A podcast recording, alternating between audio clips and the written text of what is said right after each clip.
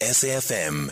It's 26 minutes after 3 o'clock in conversation next with Nixon Katembo, African Affairs commentator, also works for Channel Africa. So, the East African community, um, that trade bloc, has urged authorities in Burundi and Rwanda to adopt peaceful means of resolving their differences for the good of the region. So, there were attacks um, on Burundi that were carried out in December, and Burundi, of course, has now blamed Rwanda and said that Rwanda is also behind this. However, though, the attacks were coming from the eastern part of the Democratic Republic of Congo, and you'd remember that the Democratic Republic of Congo has also accused um, Rwanda of aiding the M23. We now speak to Nixon Katembo.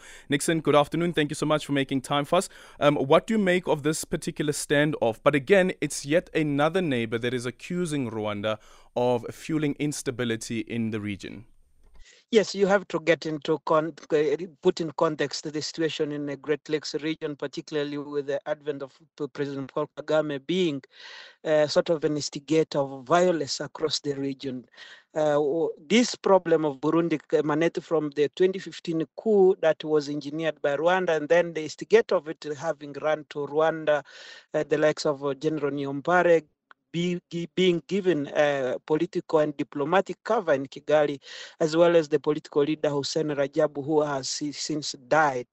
And then uh, uh, from there, they see they change the the, the aspects and they form the red tabara, uh, the, which was supplied by uh, Rwandan uh, government uh, to go and install, install themselves in the South Kivu region uh, to destabilize Burundi, according to UN group of experts report. We have uh, submitted uh, a submission to that regard. So this attack comes at the time when um, of course, the M23 is uh, is in eastern DRC, but also uh, President Paul Kagame and the M23 are trying to open a, um, a new front in the South Kivu. But however, they see that Burundi is an impediment to this because Burundi has cooperated with the DRC government under their current uh, bilateral uh, defense agreement, where Burundi uh, deployed some forces last year in eastern DRC to combat these uh, Burundian rebels that are based in DRC that are being supported by Rwanda, namely the Red Tabara and the FNL of Agathon Rwasa. So uh, that is the nutshell, the context of uh, context of it. But Burundi has been enduring uh, attacks from Rwanda, uh, for, from rebels, of Rwanda, for, for example, the attack on on Lake Ruiru, where uh, about 11 Burundian soldiers were killed in that particular attack. So uh, this is the reason why Burundi kind of closed the border with Rwanda uh, and calling on President Kagame as the instigator of the yep. violence in, in, on, on Burundian territory. What does an escalation of this tension look like for the region?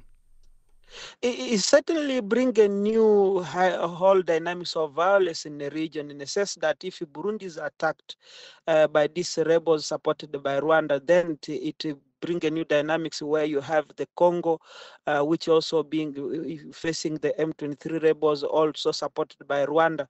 And then, you have an overall kind of uh, violence that emerging in the East Africa region, uh, namely uh, pointing finger at Rwanda uh, being behind the violence. But there is another context to it. One of the geopolitical tensions within the region uh, you have uh, Burundi, which uh, recently signed uh, some agreement with the uh, Russian government, where uh, Minister Sergei Lavrov was in Burundi, particularly, and President Vladimir Putin is scheduled to travel to Burundi later this year.